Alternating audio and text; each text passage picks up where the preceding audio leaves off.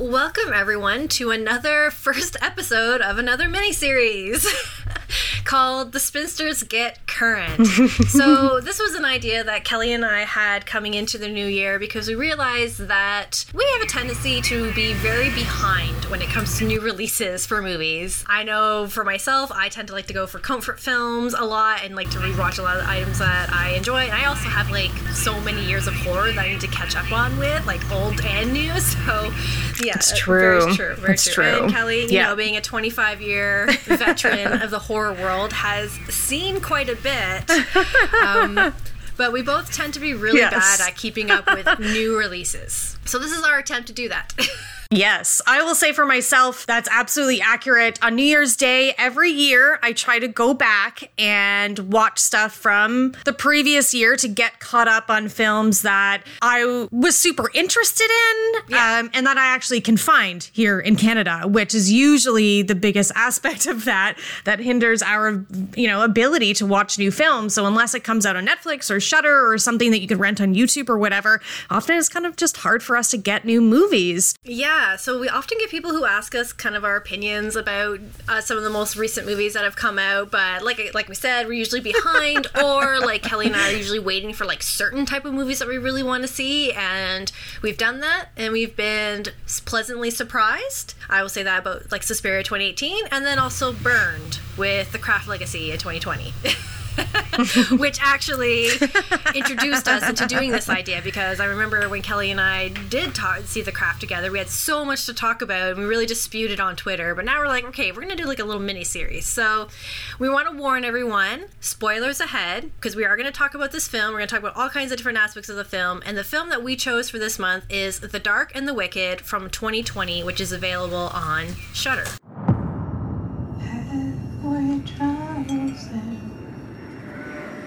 Temptations. Is there trouble anywhere? What a family had.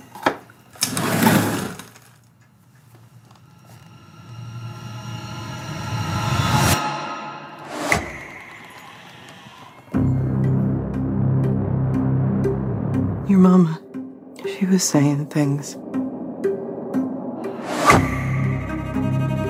She would sit right beside him just whispering, but she wasn't talking to him.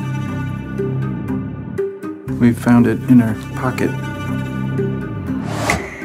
She didn't believe in God. What's the matter whether you believe? I found Mom's diary. What if she saw something out there? Told y'all not to come.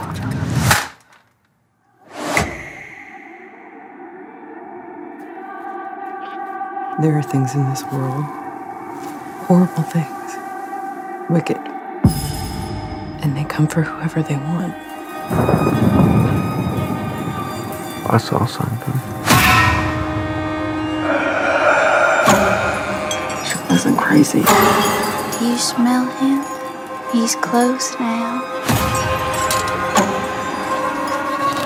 He's not out there.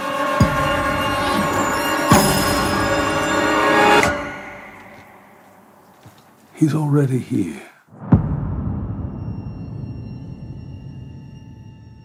So because this is a new film, we decided that we would give you plot synopses for this miniseries and for these new films. So Louise and Michael are distant siblings who are brought back to the family farm in Texas when their father's illness, which keeps him bedridden and uncommunicative, cared for by his wife and a nurse, worsens. Their mother seems disturbed and expresses a desire for the children to leave. At night, she hangs herself in the barn after cutting off her own fingers in the kitchen. As time goes on, Louise and Michael start to understand what happened to their mother. The nurse confides in them that she heard her whispering to the father, but it seemed as if she was speaking not to him, but some other presence. Michael finds their mother's diary, which describes her fears of an unnamed presence trying to take the soul of her husband. The presence makes itself known to the siblings in increasingly terrifying and deadly ways, ultimately pushing Michael to suicide after he flees the house without Louise.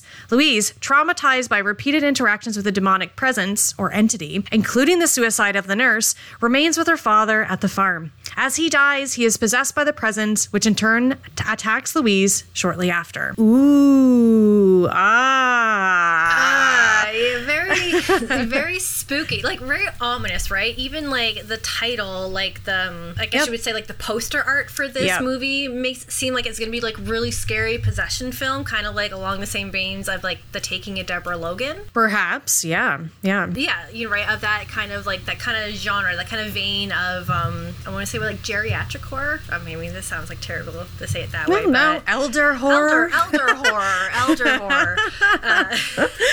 Yeah, exactly. I think maybe let's start with likes and dislikes, and then we can get into your fun film facts. Likes and dislikes of this film. Like, okay, so I'm not sure about this film, and I'm obviously this is one of the reasons why I like to have discussions with people about newer releases, because sometimes I walk away feeling like, yes, I really love that movie, and other times I'm like, I'm not 100% how I feel about this, and other times I'm just like, I don't like this movie at all. Yeah. This movie, I'm at a, like, I don't know how I feel about this movie. Right. On one hand, I really like it, and its attempts to kind of be the vein of folk horror with an isolated family, weird things happening around a farm, you know, an unknown presence or entity. Yeah. And I tend to like films that have atmosphere and have, like, a really good, like, slow burn. Yeah. You also like supernatural films. I also like supernatural films. However, I found for this film, the two elements that I really liked also tended to really bother me. Oh. I felt the burn was too slow. And not much payoff in the end, but even then, I didn't like that. Everything was already hinting towards this demonic presence. There was like too much in the beginning for me to be like, right. I don't know where this is. I know exactly where this is going, right?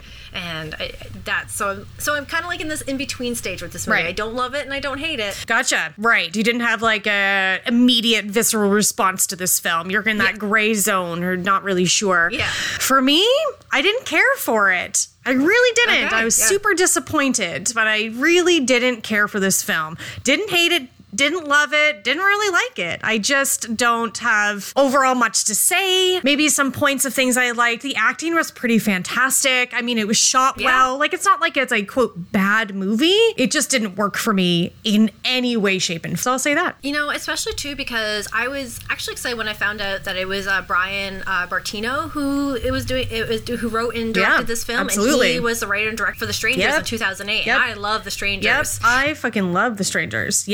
Yes, I know. So that's why I was super disappointed. Exactly, yeah. So that's what, because I remember when I saw The Strangers, I remember, like, after seeing that movie, I was like, yes, this is the reaction. I love this movie. And usually I know when I really like a movie, when I have ideas of things I want to write about. Right. I do have some ideas. Oh. But they came a lot later and on thinking about the movie. But it wasn't like an immediate reaction right away. And I feel like it's kind of one of those films like I can go either way depending on people's arguments and kind of how I feel about it. But yeah, once again, I was hoping for something a little bit more. Yeah. And you haven't seen The Strangers Prey at Night, right? The sequel? I have not, because I've heard it hasn't been... I heard people didn't receive it very well. So I'm not too sure if, like, where I want to go with that. Also, I don't know. I feel like I really just enjoyed The Strangers as a film in itself. Right. I don't know if I really like sequels of home invasion films. Right. Well, I personally recommend it because I personally quite liked it. It's got a different vibe to it, a different feel, but I really enjoyed it. The pool scene, which is, I know a lot of people talk about it because the pool scene's fucking epic and it's awesome. So it's also still very well made. I love The Strangers. One of my favorite films that came out in the 2000s. Absolutely. It's subtle and surprising and dramatic and incredibly well done. So yeah, that's the main reason I was very disappointed. And I'm very disappointed in you, Brian. It's all right, though. It's all right. You have time to redeem yourself. Well, it was really interesting because this film premiered at the Fantasia International Film Festival in August of 2020, which I thought was really interesting because that was just in the beginning, like early stages of the pandemic in 2020, when the first wave of isolations were just kind of ending and kind of starting up, and second wave's kind of starting up again. You're getting people who are, you know, doing all the virtual festivals, and I thought, well, this is really interesting that this film is, that people really feel drawn to this film because it has high reviews. It has like a 92% approval rating on Rotten Tomatoes with a 7.4 out of 10, and it's favorably received by critics. And I'm wondering, people were connecting to it because of the way it really displays this isolation and how that can make people feel, like about how like maybe one of the reasons why this film was so positively received in the beginning because it was coming out during a time in the very early of the pandemic, and people were really feeling the impacts of social isolation and how that feels and how draining it is and how emotional it is, and people can, you know, we're able to relate to it now, whereas like where I'm like, we're kind of moving, we've done this like 3 or 4 times around now, these lockdowns, and we've just kind of gotten used to it. So it's like not having the isolation aspect of this film didn't have the same impact on me as maybe it would have earlier. Right. So you're saying that you think that maybe people would have responded to it differently if it came out like 5 years from now or like couple of years ago. You think people wouldn't have perhaps liked it as much? Because people love this film. When I posted on our social media that we were going to be covering this film, everybody is cheering. People love this movie. I personally don't understand why. I mean, but this will prompt us to have online discussions with people. So, folks, why do you love this movie? Do you not? Let us know. Yeah, for sure. And that's maybe why people like felt like drawn to the in the beginning. And you know, because I can understand, like, it was kind of like watching the film Host. Oh my God, this movie is so amazing. It's because we were all like, we know exactly what this feels like. These Zoom calls and like the digital stuff. And like, we're all really relating to in those moments. So kind of going back to this idea of kind of like a elder horror, I feel like this is a film that can slot itself in that category of horror, because you see the elements of you know, an older couple living alone on a farm. You know, the woman, the mother is taking care of her husband, and they're older, and then like their children are coming in to help them, and you know, and it reminds me of that vein of like, you know, The Taking of Deborah Logan, because we still get that possession angle to it. Sorry if I spoiled Deborah Logan for anyone who hasn't seen it yet. You get that possession element of it, but then also reminded me of the film when I actually first started watching this film. It actually reminded me of the film Relic, which is on Netflix, and I watched that a couple weeks ago, and I loved that movie, and I thought that was a great movie. I was genuinely intrigued by what was happening with all the women in this home, and especially an older woman, and how she's experiencing like forms of kind of like dementia, and just how the family is undergoing change and aging and everything. I was like, okay, I really like that element, and I felt like Relic did that really well, but The Dark and the Wicked didn't capture that for me. Fair enough. Yeah, I haven't seen The Relic. Is it just Relic or The Relic? The Relic is definitely from the 90s. So there we go. Relic. I haven't seen it, so I have no comment on that, but that's interesting that it shares some, I guess, DNA, we'll call it, with that film, but the other one does it better. Your note about, like, the older woman, like, they're probably in their 60s, maybe? They could be mid to late, actually, like, pending, you know, I guess where they're at. But, you know, farm life is hard, you know, and they look like they've been doing it all on their own. You know, there's that person that has the neighboring farm that comes over and helps them sometimes, but other than that, they've been doing it all on their own, because we find out they have kind of like estranged children, especially the daughter Louise. But that was an interesting note, is her seeing things and potentially talking to things. Is like, is that actually dementia?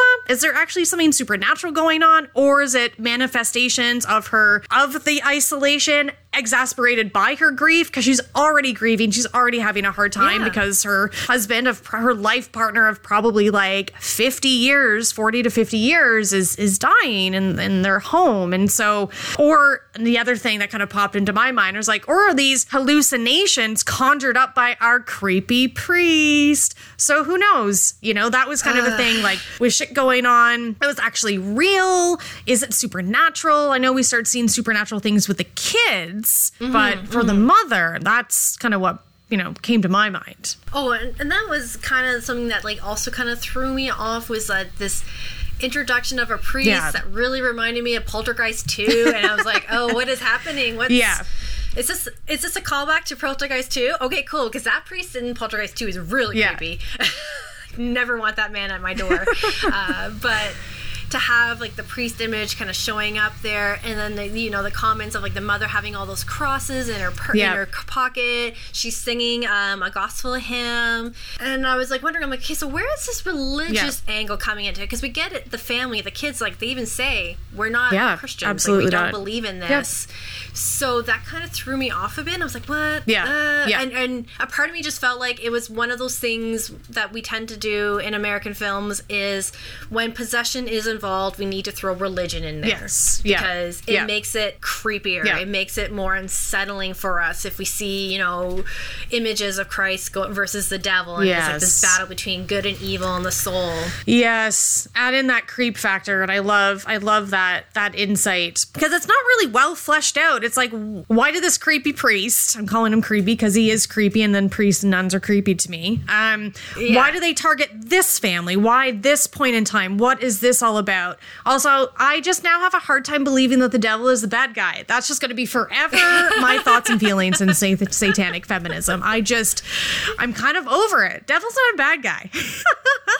But it's not super fleshed out, so I didn't really like that. I would have preferred if it was more of like even more ambiguous, because the thing that I really disliked about this film is, you kind of brought it up in what you liked and disliked, is like out of the gate, they're like, boom, there's weird shit going on. Here's this creepy thing that they see in the barn. It's not subtle. It's not subtle whatsoever. No. And anytime that I'm going to watch a supernatural or a paranormal movie, which I don't usually watch, I want it to be subtle. I want it like The Innkeepers, you know, stuff like that. Yes. Things that just take more time. They build the tension, build the kind of suspense.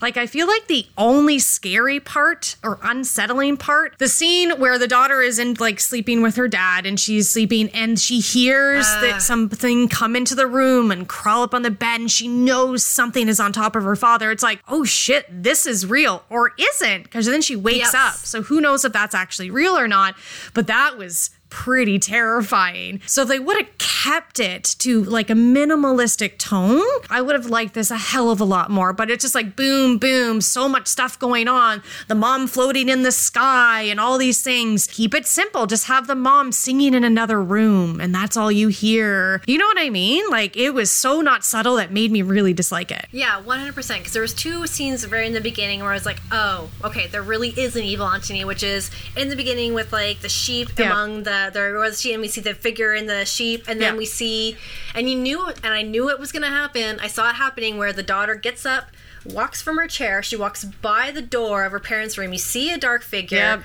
she goes to the door, she comes back, her mother's there, and I'm like, I knew that was going to happen. I was like, and here it is. I'm like, if those two elements were taken from that and just continued on with just the chair moving, her singing in weird areas, her just staring off, I was creeped. Like, that's creepy. Like, when she's barely talking to her children, I was like, that is really just upsetting, because I'm like, I don't like that. To me as an individual, just is upsetting, because you can't seem to reach someone to talk to them. Yeah. And then, you know, and then we see her like chopping her fingers, like, oh, that scene. And I was like, I don't like that scene at all. And she just kept going. I was like, please stop. Yeah. And then her death, which, you know, was really tragic to see herself hanging that way. Yeah. But like, those were moments that creeped me out. Yes. So I was like, I wasn't saying, it's like, it was like, there was like this blend of like some really good moments. Yeah. And I'm like, ooh. And then there were other times I'm just like, I saw that coming, and that's kind of disappointing. Just, there was just so much all the time. And I just, that scene, if you walk past a hallway that has an open door at the end, classic horror trope. We've seen all this all the time, but one walk by and a potential like, oh, did I actually see that? And then she walks by again. You did see that. That is correct. Yeah. Like, okay, this is just like... very on the nose. Yes, just ham-fisted, just like forcing all these tropes into me, and I'm just not here for it. I just didn't really, I didn't like it. I didn't like that at all. Another idea I had about this film, so when I was started to kind of like sit and ponder the film a bit more, and being like, okay, what are the other elements? Maybe if I stepped back and pulled myself away from the overt supernatural elements of it, what else of it? Okay, what are other elements that we see in this kind of elder horror? And one of the things I saw that was really interesting was a film about caretakers and who takes care of them. Right. And that that kind of struck a chord with me, because I started thinking about, like, here's this woman who is isolated, alone on her farm, taking care of her dying husband all on her own. Yeah. That can have a very hefty mental and emotional toll on someone. And like, absolutely. You said, her husband of maybe plus 50 years, she's watching literally die in her home, and she has to come to some sort of terms with that. And then you get the nurse character, who is also a caretaker, and she has a scene, a really important scene that I thought was really nice, touched the film, where she talks about, you know, being with dying patients and making sure they're not alone, and how much of an emotional, and I was thinking about like how much it would be an emotional burden for her as she grows attached to the family, because she could see how the family, like the moment her mother was changing, the things are happening with the children, and you could see the look on her face, and she's like, this is a hard process, and she has to see families go through this. So I started thinking about her. I'm like, who takes care of her? Like, what? How does she take care of herself? Yeah. And then the children, right? Louise and Michael, they're estranged from their parents, and I thought it was interesting because they really represent that kind of family style, like that rural family style of the families aren't very close. Like, they're close, but it's all about work. And we see this often with Michael. He's always out taking care of things on the farm, and Louise is taking care of things else. But like, that is a constant thing that happens often in rural communities, in rural, especially rural families. They spend like 6 hours in the morning taking care of the farm, 6 hours at night, they go to school, you know, they don't have a lot of connection. And you could tell that it's happened between the kids and the mother and stuff like that, but they still show a great deal of them. But then here's this reverse role of now Louise and Michael have to come in and take care of their parents. Yeah. And Michael is struggling because he has his own family. He needs to take care of his family. And so ultimately, when he leaves Louise at the end to go back to his family, she's like, oh my God, you left me. Like, I only have you. And he's like, well, I've got to take care of my own family. So it's like this, when I kind of step back from the supernatural elements of the film, like, okay, so this has an interesting idea of, you know, caretakers and the emotional and mental toll it can have on people to take care of other people who are sick and isolated and feeling alone. And I think that would have been a really interesting element of the film that is highlighted. Yeah. But if it wasn't, I don't want to say like overtaxed with all the supernatural elements to it. It absolutely was overshadowed by all that. That would have been a way better movie if they made if they brought back, they reeled in that all the wacky supernatural stuff that's happening literally constantly within 10 minutes of the movie. I would have felt more for these characters. I could have got more involved into this family and everything. And, you know, there's a bunch of discourse and conversations happening right now about Hereditary and Midsommar and the piece that I wrote. But let's talk about a movie that tackled grief and how to deal with that. This movie, again, could have been so much stronger if they just made all of those supernatural elements way more subtle, because then we would have more moments of levity with the family. And yes, that really wonderful moment with the nurse, you know, talking about how she sees people die all the time, and she sees the inner workings of all these families and how this all affects them and how it affects her. But, you know, it's easy to forget that even happened, because there's so much of this, like, just like throwing all this like ghosty stuff at you, that it really takes away the power of that underlying theme that you're talking about, like caretakers and isolation and grief. Because you're right, I think it would be a very unique film, because we don't often get those rural farm country kind of isolated horror. There's stuff like We Are What We Are that I really like, and I've written about before as a monthly pick for cannibalism. But, you know, I think that would have been, again, a much better film if he dealt more with that, like elevate that and less of the spooky stuff. Because you throw way too much spooky stuff, you're no longer a spooky movie. And now I don't care about your story, and I don't care about your characters. But like, it was deeply emotional. There's a lot of really intense, well, I guess there was one really intense thing that happened, which is their mother hanging herself. And of course, Louise was like, this isn't right. But Michael's like, man, she hung herself. And like, no, nobody's listening to her again. Nobody's listening to Louise. Nobody's listening to the woman. But it could have been just a much more empathetic film. Yeah, I agree with you. I don't dislike this film, and I don't love this film. Yeah. I'm in an okay place with them. I accept for what this film does, and I see its merits in this film and what it attempted to do. But I'm on the same agreement that as much as I love atmosphere, as much as I love spooky stuff, give it all to me. Yeah. I sometimes need to have a balance, and depending on the film I'm going in, I went into this film seeing one thing and seeing another thing, and it just to me did not blend very well. Mm-hmm. That's fair. That's how I feel about The Dark and Wicked.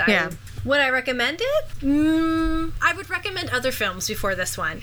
There you go. If anyone wants to to talk about elder horror and things like that, I would definitely recommend Relic on Netflix right now. Also, The Taking of Deborah Logan is another great film. Mm-hmm. But I also think that it does have me interested and curious to look at more films about caretakers and what they go through and experiencing what it, you know, and I think there's quite a few different horror films out there. I want to do a little more research on this, but I think it's a really interesting topic because I've seen how it can have a huge emotional burden and impact, not burden, sorry, that's the wrong word I want to say it. Not a, it's an, it's a, it can take an emotional mental toll on people. Right. Mm-hmm. I wouldn't shy away from using the word burden. I am in a caretaker role for species that cannot actually talk to me, so it's heavy. It is a heavy burden that you can't really share with anybody else, and that's kind of that caretaker role. You can talk about it, but you cannot share it. So would I recommend The Dark and the Wicked? No. Throw in The Strangers or The Strangers Prey at Night instead. Yeah, that's my final thoughts on that. There we go. So yeah, there is a quick first mini episode on our thoughts on The Dark and Wicked from 2020. Absolutely. And if folks, if you have recommendations of newer releases that hopefully we can find here in Canada, you know, within means and not illegal means, then please, please let us know. We look forward to doing more of these in the future because there's tons of movies that keep coming out, and so we'll try our best to stay on top of things and remain current. But until then, bye. Bye.